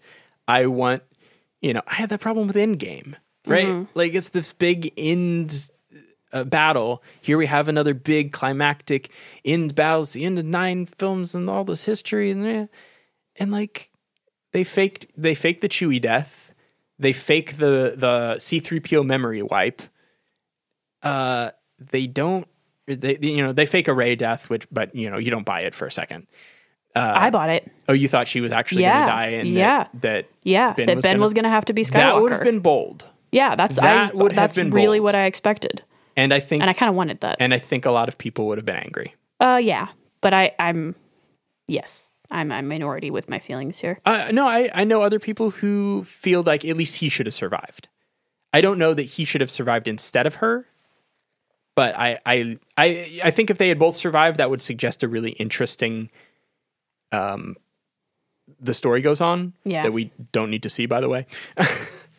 Yeah, we'll get there, but. But- I, I did. I'm just interjecting to say No, I no, did no, buy I- that she would could have been dead. Yeah, uh, I didn't. I, I was like, there's no way, way they're gonna kill Rey and and let Ben live. Like, no, no way. But no, there are not any real named characters who die. Other, you know, Leia dies. Of course, Leia. Yeah, I, Leia I mean, you saw that from a million miles away, and Yeah. not just because Carrie Fisher died. It's because it's her turn. Right. Yes. Yeah. Han Han's dead. Luke's dead. Now Leia's dead. Yeah. Okay. yeah, And they're not gonna kill Lando because why would they? He's fun. For, Yes. it's like Uncle Lando. Yeah, yeah. Land, Lando was fun. Mm-hmm. Uh, Billy Dee Williams, you rock. Thanks for coming back. he seemed to have a fun time. yes, he seems to enjoy. Like I don't know, maybe Yes. that's just the character, but he seemed happy to be there. it's it's it's a lot. It's the character. Um, but I mean, like, yeah, I think Billy Dee Williams probably. Hey, cool. I'll Mm-hmm. come back and do do a Star War. um, I'll show I'll show Donald Glover how it's really done. Just kidding. I heard he was very good in that. Donald, Donald Glover. Glover is very good at doing a Billy Dee Williams impression. I don't know that he made the character his own, which is not Fair. it's not bad because it's not about Right. Mm-hmm. Lando. Um, look, yeah, it's a fun character. It's fun to see Lando again. Anyway, somebody somebody needed to die. I think Chewie would have been a good choice because, like, what are you going to do with Chewie? He is beloved because he's iconic. He's not really a character. Yeah, he doesn't have anything to do. he, you know, because he doesn't talk, mm-hmm. and you don't get a strong impression of his personality. You love Chewie because he's Han's pet, essentially. I mean, that's bad to say, but he is. He's Han, and He's kind of funny. He has some some comedic yeah, no. I, I- yeah. look, uh, yeah, I love Chewie. Fun, fun character, but look. That would have been a good heartstrings tug. Yeah. Like, oh man, they killed Chewie. Now it's serious. Um, especially if it had been Rey's fault, that would have been so like, yeah, complicated. yeah, Yeah, um, that would have been brave. This movie is not. Neither was The Force Awakens. J.J. Abrams does not take the kind of bold creative risks that Rian Johnson took in The Last Jedi. Whatever you want to say about that, I admire Rian Johnson for doing things that might, he knew, he had to have known, Oh, yeah. would annoy fans. And he, he had ideas that were interesting and he stuck to his guns there. And yeah, JJ's not trying for controversy. no, JJ is was hired to please the crowd, and he was brought back to please the crowd, and he does.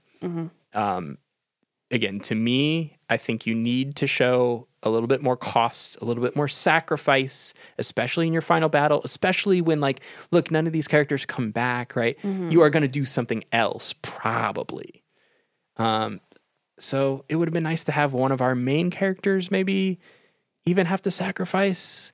I, you you said that they really wanted that shot at the end of all four of them like hugging in Yeah. a group. And Yeah. like, yeah, that's nice because I like these characters. Right. Well, and it's so reminiscent of Return of the Return of the Jedi. Yeah. Yeah. Mm, yeah. Yeah. So why did you want uh, Ben to survive so much? Um, I, I, part of it is I, I just I like him, and you know my my heart is kind of warmed to him Mm-hmm. in a way where I I just I want him to be okay, and he does a really good job of Yeah. of showing the just that like kind of vulnerable little boy that's still in there that you just you just want to take care of, and now he's made the right choices, um, and he's shown up, he's been brave, he's fought valiantly, and Uh huh. I yeah, I I don't uh yeah, he was bad and, and he killed some people, but um I just think it would have been really interesting if he would have decided to be a Skywalker and say this is who I am, this is my family. Um and try and right some wrongs, you know, and, and that would be all off screen. Yeah. Um, but just like that implication and kind of the weight of I have made this choice to do the right thing, even though I will probably be hated now by both sides, but I'm I've made I've this is the decision that I'm making and this is who I am. Um, and yeah, I just I wanted him to be a Skywalker. I just kind of did. yeah. Um, so yeah, I mean, I I get it, sort of. Um, like it, how I read that scene anyway was that Rey gave life force to him on the water ship thing, and so Oh, yeah, the only um, reason he was alive was because he gave her or she gave him yeah. She healed. force. She healed wound. him, and so then he just gave it back, and he didn't have anything left for himself. That was how I read that death. Yeah. Um, I don't know if that's what happened. Yeah, I I read it as like I mean she she basically almost killed herself. Basically killed herself in in you know her confrontation with Palpatine, yeah, yeah. and he yeah he, and he basically sacrificed himself for her Mm-hmm. just directly. I liked that because all three of the Skywalkers go out essentially the same way Mm-hmm. in this big use of the Force. Like Luke goes out with his little astral projection thing in Last Jedi. It's a great scene. Leia with reaching her son, and then Ben saving Rey, who like des- deserved to live more than him. Like, Yeah. frankly, Yeah, yeah. Like Uh, from a strictly like moral frame, yeah. Yeah, but I, I think I think that's that like act of redemption. Uh, you know, very much like Vader, like like or like Anakin rather in in the original films. Like, yeah, that echo. It, it's fitting. It makes sense. You know, like none of this is is like totally surprising when you step back and think about it. Mm-hmm. People have been mm-hmm. speculating for years about how all this stuff would go. Oh yeah, there are a ton of like really proud, annoying fans who I called it. Well, I I think I you know I don't know what that voice was. I called it. I don't know. What it was. that's your that's your proud annoying Star Wars fan voice. Uh, that that's that's fair. There are, are lots of horrible and annoying Star Wars fans. There are lots of perfectly acceptable Star Wars fans as well. Mm-hmm. Don't be a jerk about it. Whether you like the movie or whether you hate the movie, no don't one's don't impressed. be a jerk. Just just don't be a jerk. Especially don't be a jerk to the people involved. Uh, I don't think I have to say that to Pour anybody. one out for Rose's three lines in the movie. Yeah, yeah. I, I don't think Rose is a very good character, No. but but Kelly Marie Tran deserves way better Yes. than she got. Yep. Uh, it's not her fault at all. so, and, and you know, neither was it Ahmed Best's fault that Jar Jar was not liked and kind of a terrible character. Not his fault. You know, don't don't go after people. I don't think I have to tell that to anybody who listens to our show. I hope not. What did you think of the kind of solution to the final battle? Because we have the stuff with Rey and Ben and the Emperor, and then we have the you know the Star Wars battle going on mm-hmm. elsewhere. Mm. Which again, that's a very traditional delineation. Here you've got the Force people doing Force things, and that's usually a more personal and intimate story. And then you've got the big space battle going on over mm-hmm. here, and that's a mm-hmm. bunch of like people in ships talking about no, I'm going in. Yep. Oh no, Right. I can't shake it. Stuff like that. Yeah. Uh, that got resolved, and um, hmm, I'm not sure how I feel about that. Really?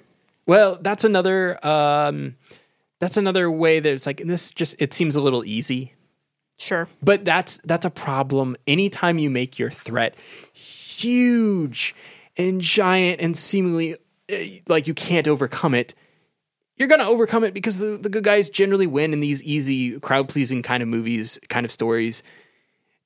So it's always going to be some kind of disappointing, kind of seemingly too easy resolution. You just thought it was a little too easy. this trilogy struggled for a real threat. Um, like the first order is bad, but then they kind of undercut them and make them seem like kind of buffoons, especially in the Last Jedi.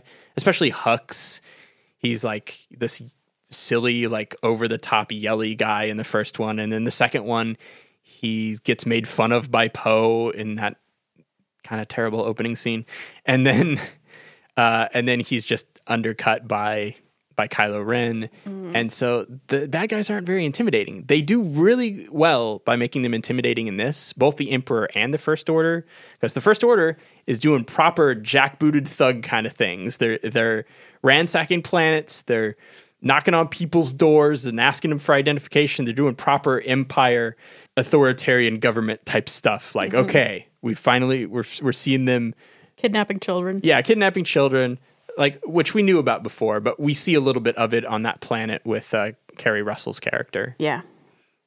and that was good. Um, and then of course we see, oh man, look at Palpatine, look at all his ships, look at all his scary, weird, mad scientist laboratory where he made Snoke, I guess. Um, weird, Weird. but they made this, you know, such a big threat. So how do you feel about how they they handled that on the, like the military side of things? Um, yeah, I, it was fine. I mean, I I knew that that was going to happen because Yeah. they made it really clear that that's what was going to happen. I wasn't satisfied with the answer of why that didn't happen in the Last Jedi Uh. because they call for all their people and Right. nobody comes. Um, and I knew that there were other people, and and, and I wanted a reason for that. Um, I don't really feel like I got one because they're just saying like, "Oh, we're we're here, we're ready, we're waiting," and so I don't I don't really understand Right. that. That really to me feels like, uh, like Contrivance. no, it feels like a like the director's not communicating. Uh, Um, like like Rian Johnson and JJ missed the handoff there. Like they just it didn't yeah. they weren't on the same page with that stuff. you could explain away that um, behind the scenes, but the movies don't bother to do that. So yeah, it does seem like I think the answer is because having no one show up fit with what Rian Johnson wanted to do in that movie, and fit with his themes, and fit with him having Luke do this big have the, have his big hero moment. Right? I think that's why they don't show up in the Last Jedi. But you're right. It it seems kind of illogical of like we sent out this call hey please come help us this battle is winnable it is Th- there aren't that many first order people in the battle of Crait at the end of last jedi. It's like eh, that's doable. Not by the resistance people because they've been all you know beaten up. Uh, but if there's another like fleet or whatever out here look that's, that's uh, like a handful of walkers and some ties and like you can you can help there. And then it's like in this movie, we found the biggest fleet of all time and the Emperor's back. Come help us. This is an unwinnable battle. Okay, we're all coming. The whole galaxy shows up. And uh, it's interesting though, because in The Last Jedi, I very much got the impression oh, we have allies. That means like there are other people who helped us in the past, like with the old rebellion, who are haven't been touched by the First Order because maybe they haven't conquered the whole galaxy. This is another problem I have with these movies is they never really explain like the situation that's going on in the galaxy. I don't know Yeah. how widespread the First Order is. I don't know what their ideology is. I don't know like how they came about. yeah, they're just straight up bad guys. They're just they're just the Empire 2.0, right? And I know there's expanded universe that explains this junk, but I care about the movies. I'm here for the movies. If they don't bother to explain it in the movie, I'm just gonna assume that it's lazy storytelling or it's eh, okay. You like to me the interesting stuff happened like in the middle, but uh, okay. But I assumed that the uh, the people that they were sending the message to were like military people, or they In had Last Jedi. In Last Jedi, right? Not just like send out anybody who has a gun on their ship. we need you. Yeah, this was Dunkirk. And this, yes, this was like Dunkirk. This like the little ships come, the regular people all show up, and it's like there's more of us than there are of them. I thought that theme was interesting, It was. and that they actually okay, they had something there. I think that's that kind of saves it from being totally disappointing that they just undercut the threat. well, and I it emotionally worked for me with Poe and his reaction as general of Oh, yeah. being really confident that everybody's coming and we got this. I have a plan. It's going to be great. Uh-huh. Um, and then he's watching it not happen, and he can't find Finn, and, and just all this different stuff. Um, and it, it's it's really effective of where he's like, "I'm sorry, guys. I really thought we I could really do thought it." we had a chance. yeah, um, yeah, it- you buy that. you do, even though you know that it's going to work out. Right, it's about to change. right? Yeah, but it, it that moment was really effective. Yes, that's that's like I think 100% Oscar Isaac just just being a, a good actor Mm-hmm. Yeah, and yeah. effectively pulling that off and you just you like yeah, you feel for him because he didn't feel confident about leading these people and now he feels like oh, I've led them all to their death. Yep. And we lost for good probably Mm-hmm. this time. Okay. And then yep. Then all these people show up. So, yeah, I think emotionally Behind the John Williams, John Williams score. Yes, of course. Yeah. Yeah. Uh, well, any other kind of general thoughts about the movie or anything else we wanted to talk about? There's a lot that happens, but I feel like a lot of it is is like minutia. I think we've talked about like Yeah. the highlights, the the, the big stuff. Yeah, I mean, all, all of that stuff is kind of the where I say, yeah, it's fine. Um, it's it. Yeah. Parts of it were were a little bit boring for me, or just a little bit slower. Where it was kind of, or or just the parts that I found uninteresting of the planet hopping and trying to get the Yeah. the navigation thingy, um, what the waypoint or whatever they called it. Um, I don't remember what they call it either. The, yeah. the Sith device. I think it's the waypoint. Because everything in Star Wars is like, like kind of obviously named but backwards. yeah.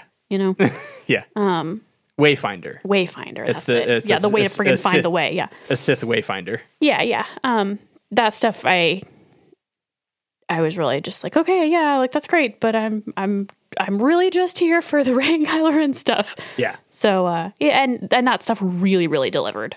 So, Yeah. yeah, um, I'll, I'll definitely take it as as an end to the trilogy for sure. Sure. Yeah. Like like we said at the top, uh, I think they did the best they could with. I can certainly imagine this having turned out worse. Oh man, I it could have been terrible. I, think. can't imagine it turning out a ton better. I mean, obviously we had all these things that we thought could have been better, but you know, there's nothing really drastic because they set that. But that doesn't make it a good movie. That doesn't make it a good trilogy necessarily. It's because of how they constructed this whole thing Right. and the expectations of Star Wars and Star Wars fans. Right. It's really complicated. That's what, something I realized when when I watched The Last Jedi, having not seen any of the trailers and all that stuff. Is like, man, even without that, you bring so much baggage to these movies of your expectations and all this stuff built up over so many years, having grown up with it. It's really weird. it's it's a really like complicated series for actually being very simple. Yeah. Well, so what do you what do you want the future of, of Star Wars for, Mm. for you? What would you like to see? Yeah, so I mean that's the interesting thing about this is they are obviously going to keep making Star Wars. And I think they're probably going to do some, you know, some more side movies. Uh, they put a lot of stuff on hold after there was panic about The Last Jedi and Solo didn't do nearly as well as they had hoped. They sh- they just they did too many movies too close together. They should have pushed that one 6 months off. Yeah. It would have done better. Yeah. Probably. I mean, I don't want to sit here in armchair, you know, run a movie studio, but sure. I, I think the Star Wars fatigue was real. And especially after Last Jedi Yes, and people's yes. very mixed reactions to that. And I think they miscalculated on how much people really wanted to see a Han Solo movie without Harrison Ford. yeah. Well, it was it was just sad because there were all these rumors that the actor was terrible and the direction was awful and it, it was a production nightmare. And then yeah, you were like, no, I thought he was really good. I, I, I like Alden Ehrenreich in that role. Yeah. I would I would totally watch another Han Solo movie with him. I'm 100 percent serious. Hmm. yeah, see that that's kind of sad to me of, of that he got really reamed and Yeah. for no I think people maybe. who saw the movie, the only real complaint I think you can level against him is like, well, maybe maybe you think the writing let it down, but I, I think the only complaint you can level against him is he ain't Harrison Ford. That's unfair. yeah, yeah, yeah. of course he is not. yeah. There are other people who could have done a better Harrison Ford impression, but you really need to make that character your own Mm-hmm. Um, because that's not what you're doing there. So I think they're going to make a that Ben Kenobi movie. I think they're probably going to make that with Ewan McGregor. Cool. I want to see Ewan McGregor be and be that character with a better script Mm-hmm. and better direction than he got in the prequels. That's fine. Just make it. A, What s- color is his lightsaber? is this like a quiz? Are you are you testing my my true Star Wars fan knowledge? Yes. No, I just It's find it kind of interesting. It's blue. I think. I don't know. I've I've just I've always been interested in that of like why are some of the Jedi is blue and some of them are green, but all of the bad guys are red. That was before Samuel L. Jackson. Um, do you want to know the answer? sure. This is I didn't know there was one. well, there have been different answers at different points in the Star Wars canon. Naturally. Naturally, I think the answer now is the Sith one is red because it's something to do with like your hatred and the Force. It turns the Kyber crystal, which okay, there you go. That's a thing. Y'all can't see my face. Yeah. Do your best. Well, you haven't seen Rogue One. Rogue One, they actually bring up Kyber crystals because uh, Mm. Is it the vibranium of this universe? Uh, no, Oh, it's it's very rare apparently, and but kyber crystals are what Jedi use to to make their lightsaber. It's the like focusing thing uh, that focuses like the laser beam, Mm. right? And so, it, Sounds like vibranium. Sure, yeah, it's it's the unobtainium of Star Wars. Sure, whatever. Um, there are lots of things like that. But uh, the kyber crystals, like they choose the Jedi. Uh, um, they like kind of call out to them, and you're bound with it. And so, like for Jedi, it's it's it can actually be a number of different colors, is my understanding now. But uh, it's it's red for the Sith because of like their hatred or whatever it gets poured. It, it, it- the kyber crystals, I think, are reactive to the Force and Force energy or whatever. So yes, they're red if you are filled with hatred, which means you're a Sith. Yeah. That's my understanding. But why are some of them blue and some of them green for Jedi's? Um, variety. yeah, see, that's spice not a real reason. That's what the I spice thought. of life. That's what I thought. Well, yes, they could come up with a reason, but it's it's going to be nonsense, Oh, right? It's going to be I retcons. thought, I thought you were saying there was one. Uh, why I think ori- I think originally it signified your like class in the Jedi Order. Like That would make sense. there were Sentinels, uh, con- counselors, and like there were three different classes of Jedi. I just always thought And that then, it, and then Mace Windu had his own because Samuel L. Jackson wanted a purple lightsaber, uh-huh. and Samuel L. Jackson get what he wants. I thought that was like in his contract. I think so. yeah. Um, no, I just I don't know. It's something about it just always struck me as like a self-expression kind of thing of the what Sure. color your lightsaber Yeah, was. well, and then you get Rey with a, a yellow one. Yeah, I really, I mean, really like that. Sure. Yeah. Yeah. So I was just curious. and I, I liked her little uh, ring turn on, like the the the like ring around it. She kind of flicked it to turn on the thing instead of having a switch or a button. Oh, I don't. It's like, oh, that's cool. that's beyond what I would You, you, notice. you okay? Well, yeah. I mean, I know that Luke's is the click because every time she does it, she does it with real gusto. um, but I Yeah. didn't particularly notice that. Though I did, I was wondering at the end of the movie, like, does Rey not get her own? And then, ta-da! So Oh no. She has, but she had to have time to go off and you know, build it and Right, do, right, the, right. do the vision quest to Yeah. find the kyber crystal and whatnot. right, I don't know. right. I don't know. Look, they're space monks, space Yeah. space wizards. Yeah. Uh, Mostly, I think we're just glad it's done. yeah. Do you feel some sense of relief? Well, you know, like this this trilogy is overall disappointing for me because I wanted something new, mm-hmm. and this is a rehash. Mm-hmm. It's a decent rehash. It has some really good elements to it, but it's not totally new Star Wars. The prequels are bad, but they were at least trying to tell a different part of the story. They definitely have aspects where it's this is a familiar thing in a different way. Uh, and that's a problem there as well.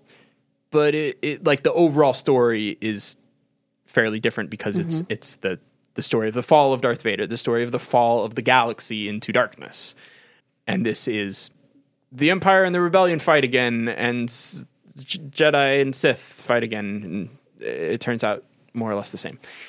Uh, so, but the individual stuff, the the details, there's some good stuff there. Um, there's some really good scenes. There's mm-hmm. some. Eh, they look really nice. Mm-hmm. It's cool modern, to see. modern looking yeah. Star Wars is really nice looking. Mm-hmm. It's really well shot and it's clean. And, you know, it's nice to see those cool. They, it kind of it makes a little tiny faint part of me, a little tiny faint part of me, kind of wish they could somehow remake the original Star Wars movies while preserving the original performances. but just like Oh, I I there's yes, I there's a- like the charm. there's a of charm how of the hokiness. look, Yeah. Yes. And, you know, they actually hold up for their age decently well, but, uh, you know, okay. It's just it's a completely part of the thing for me. I, I wouldn't like it divorced from its special effects. sure. Like, I mean, not that I really like it that much anyway. Yeah. But, yeah. but just kind of any. Uh, that's my general philosophy for a lot of things. Somebody did recently put out on YouTube um, the scene from the first Star Wars where Obi Wan and Vader fight, Mm-hmm. and they're just kind of they're two old men hitting sticks at each other. It's Yeah. a very like bad fight in terms Yeah. of the coordination and stuff. Somebody put out like a version where they kind of are fighting in a more kind of complex and bombastic style. Better choreography. Yeah, and I hated it. So that's that's what would happen in a, a remake, Yep. and I I will not say that they will never remake these movies. I think if they get extremely desperate and there's enough time passed, they might try that. I really hope it never happens, but I could see that happening. I could see that happening in and that would 20, 30 years. kind of suck. But well, in 20, 30 years, eh, whatever. Yeah, kn- who I, we'll be we'll be older and care less then. but I, I totally feel that way about the Harry Potter movies. I don't think that's feasible to remake all of those. Um, like I think I said in our final episode of that that they should do a mini series. yeah, I would be I would be more open to something new. Um, but a straight up we're redoing the eight Harry Potter movies. Yeah. I would. I'm very opposed No, don't to do that. that. Don't do that. Yeah. Um, I get that totally. Um, but in terms of what I want them to do and where I want them to go with Star Wars, uh, let me ask, let me turn that question on you, just because I'm interested. Like, is there something that they could do? You're not a Star Wars fan. You're not a Star Wars person. Is there something that they could do that would make you more interested? Yeah, I mean they could just make it in a genre I like. Okay, well, like what what genre of Star Wars movie would you like to see? I would love to see like a thriller would be cool, uh, more of like a spy movie, which is why I think I need to see Rogue One is because I've heard there's a little bit more of those sure, elements in it. yeah, it's a little more of a war movie. Um, but yeah, just like something with some more suspense. okay, Um, like I just the adventure story I think is part of it of where I'm I'm just not super interested in the in the action adventure genre, um, Uh-huh. especially the ac- it, ones that are action heavy. I generally find action scenes kind of boring. But so like I don't know if we're if we're gonna re- review the Mandalorian or not, but I enjoy that. Like I I think I'm interested Western in talking about it. It doesn't have to be very much. Yeah. I don't know that there's actually a ton there. right. Um, but I I I don't have a problem with the slower Western pace. I think that's kind of Uh-huh. interesting. Um, because like I'm with you, space is cool. I think it's got a lot of options.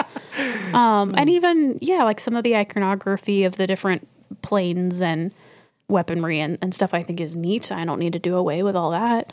Sure. Um, But yeah, I, I you want a different genre. I like want a wildly different genre. different genres. Yeah, I would like a different genre. But I, think that's all that they could do for Totally, me totally personally. fair. I was really hoping that the side stories would be that. Mm-hmm. Um, but solo, you know, it's action adventure story. Rogue One, I think you would probably enjoy Rogue One more than some of the other ones Mm-hmm. for a lot of the same reasons that other other people do. Yeah. But yeah, I was hoping that they would keep doing the side story things. I think that they they will, but they've been very skittish about Star Wars and they wanted to get out of the way of Episode 9 mm-hmm. and we'll start hearing about that, you know, in the new year. Mm-hmm. Like, okay, guess what? We're still making Star Wars, guys. Yeah. And here's here's what we got. Mm-hmm. Yeah, I think other genres. For me, I, I'm less curious about what the side stories are going to be because they're going to do some fill-ins. I'm really curious. Like, okay, you've ended the Skywalker saga. All the all the Skywalkers, all the solos, all those they're they're gone. They're out of the picture. We're going to do something new. They have to do something new. I'm really curious what the new big one is going to be. Like, we're making a new trilogy or a new series of movies that are connected, not just side stories. Mm-hmm. What is that going to be? I really feel like Lucasfilm, the creators behind Star Wars now, they have to prove that Star Wars is bigger than iconography and nostalgia. They have to get away from walkers and X Wings and TIE fighters and uh, stormtroopers. They have They to have to get rid of stormtroopers. they have to get away from that stuff and they have to do something new. Uh, it can still have the same sort of feel to it. It can still have that adventure feel to it, but it's gotta you gotta do come up with some new stuff, both visually and from a story perspective. just go even further into the past or further into the future. Um, I, I think there's kind of like what they're doing with the um, the Middle Earth Amazon series. Yeah. Uh, like yeah, like go for it. I know that you don't have any kind of material in the way that the people of the Middle Earth show do. well, Maybe I don't know. Well, then yeah, like uh, yeah, I I think that's definitely has opportunity. yeah. Uh, I would also love it if they got away from Jedi versus Sith and they got away from lightsabers and the Force for a little bit. That's asking a lot. But they, that ain't gonna happen. That is, I, I would be a fool to think that they would do that because I think for a lot of people that is Star Wars. right. Um, that's not what it is for me necessarily, but uh, What is Star Wars for you? I think Star Wars for me is it's it's a fun space adventure thing. Mm-hmm. It's this, it's the universe, it's the setting. I think having the Force in and Jedi and Sith in like every single one makes that stuff feel less special Yeah. you really get the sense in the original Star Wars, like go back to 1977 original Star Wars. Obi Wan Kenobi is describing the Force, and Luke is like, "What is this? Mm, Never mm-hmm. heard of this before. This is this is crazy." Han Solo's like, "Oh, that's an old myth that doesn't exist." Yeah. right? It's a rare thing in this universe, but every time we see this universe, it's there in your face, right? And I, I think it would feel more special and interesting again if, like, a just a like kind of like Gandalf in Lord of the Rings. He's the magic guy, but he's the one guy, and he's mysterious. You don't really know or uh, totally understand where he's coming from. You trust him, but he's mysterious, and he's you're, you're never quite sure what he's going to do. That's cool let's get away from maybe that being the main struggle or the main characters. I don't know. I- think that's not going to happen. I think the main characters are still going to be force users. That's fine. They can do good stories around that. I just just don't do the same thing. Um, your your suggestion about going farther into the past or farther into the future is exactly what I I, I think. Um, they're going to have to do something that's going to get fans on board and will be fodder for people general audiences to look at and say like, "Oh, that looks like Star Wars, but new and interesting. Let's go. Let's go to see that." Yeah. And I think what they should do, since they're not going to be wholly original about this, they're going to feed off of some kind of uh, pre-existing thing. They should do Knights of the Old Republic. Is that a is that a book in the Knights of the Old Republic is actually a video game, um, but I think there were a lot of books and stuff written around that time. But that's describing like, okay, this is many generations ago, hundreds of years or thousands of years ago in the galaxy. The Republic is is is kind of thriving, and there's big conflicts between Jedi and Sith, and it's it's the Star Wars universe you know, kind of, but it's in a very different place. Yeah, that uh, would be cool. And there are lots of Jedi running around. There are lots of That would be cool. I've never seen lots of Jedi running around. Well, you haven't seen the prequels. it's actually way more disappointing. so maybe hold off. Maybe maybe see the good version of lots of Jedi running around. Um, I would love to see the Jedi Order operating as it was supposed to, because the prequels show the Jedi Order operating as kind of instruments of the army, and that's not really the impression you get from the original a description from Obi Wan Kenobi. It was like they were the guardians of peace and justice.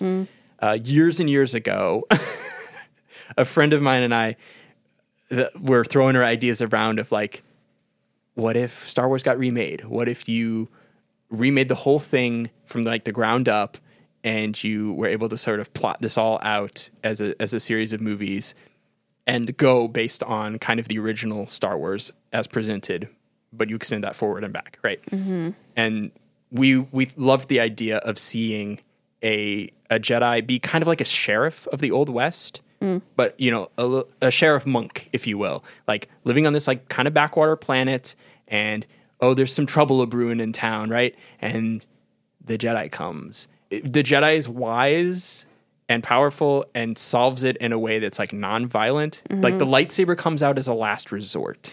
you know, if the Definitely lights, no blaster. if the lightsaber comes, yeah, well, no, of course, that is so uncivilized. Uh, if the lightsaber comes out, you know it's a big deal. As opposed to the lightsaber comes out all the time because people love to see the lightsaber. Again, you try to maybe lessen the force, lessen lightsabers, lessen those things so they become special. Now, Knights of the Old Republic would be going in the opposite direction. That would be just more of all that stuff, but it would be a totally different uh, time in Star Wars. that might feel like a more reasonable next step than a very pared down. Yes, they're not going to do. First. They're not going to do what I would prefer them Sure. to do. Yeah, it's too drastic, too fast. Uh, So I think Knights of the Old Republic. It's a very beloved story. Whether they adapt that specific story, probably not. But uh, they could pull elements from that and just set it very far in the past. That'd be interesting. I would be game for that. Hopefully, they would actually sketch out a whole series of movies, a trilogy, whatever it is. Sketch it out a little bit more beforehand. Try and work it out with your creatives so that there aren't so many hands like changing during production. Yeah. Uh, I know it's complicated. It's really complicated making this stuff. Well, that, that's that's something that I would think would be interesting as a next chapter, as a next step. Cool. And hopefully they'll make a, a thriller or something for for you. Eh, I I don't need it. Uh-huh. But yeah, I would love to see other genres, definitely. Yeah. I don't need it to be stuck in the action adventure genre. Certainly not. Well, those are our very extended thoughts. Kind of just in Star Wars in general. Yeah. Really? but hey, that's what happens. We haven't done a Star Wars episode before, so Yeah. blah, here's all of these thoughts. Yep. Um, thanks for saying it with me. I know it's not Thanks for letting me come. your your number one thing. No.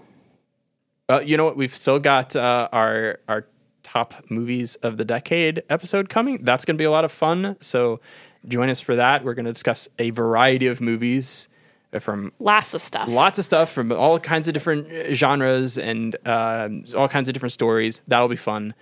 Um, that'll probably be the next episode. But there's a lot of stuff coming out that we're interested in. So I think we're going to have maybe quite a few episodes in somewhat more rapid succession than usual. Yep.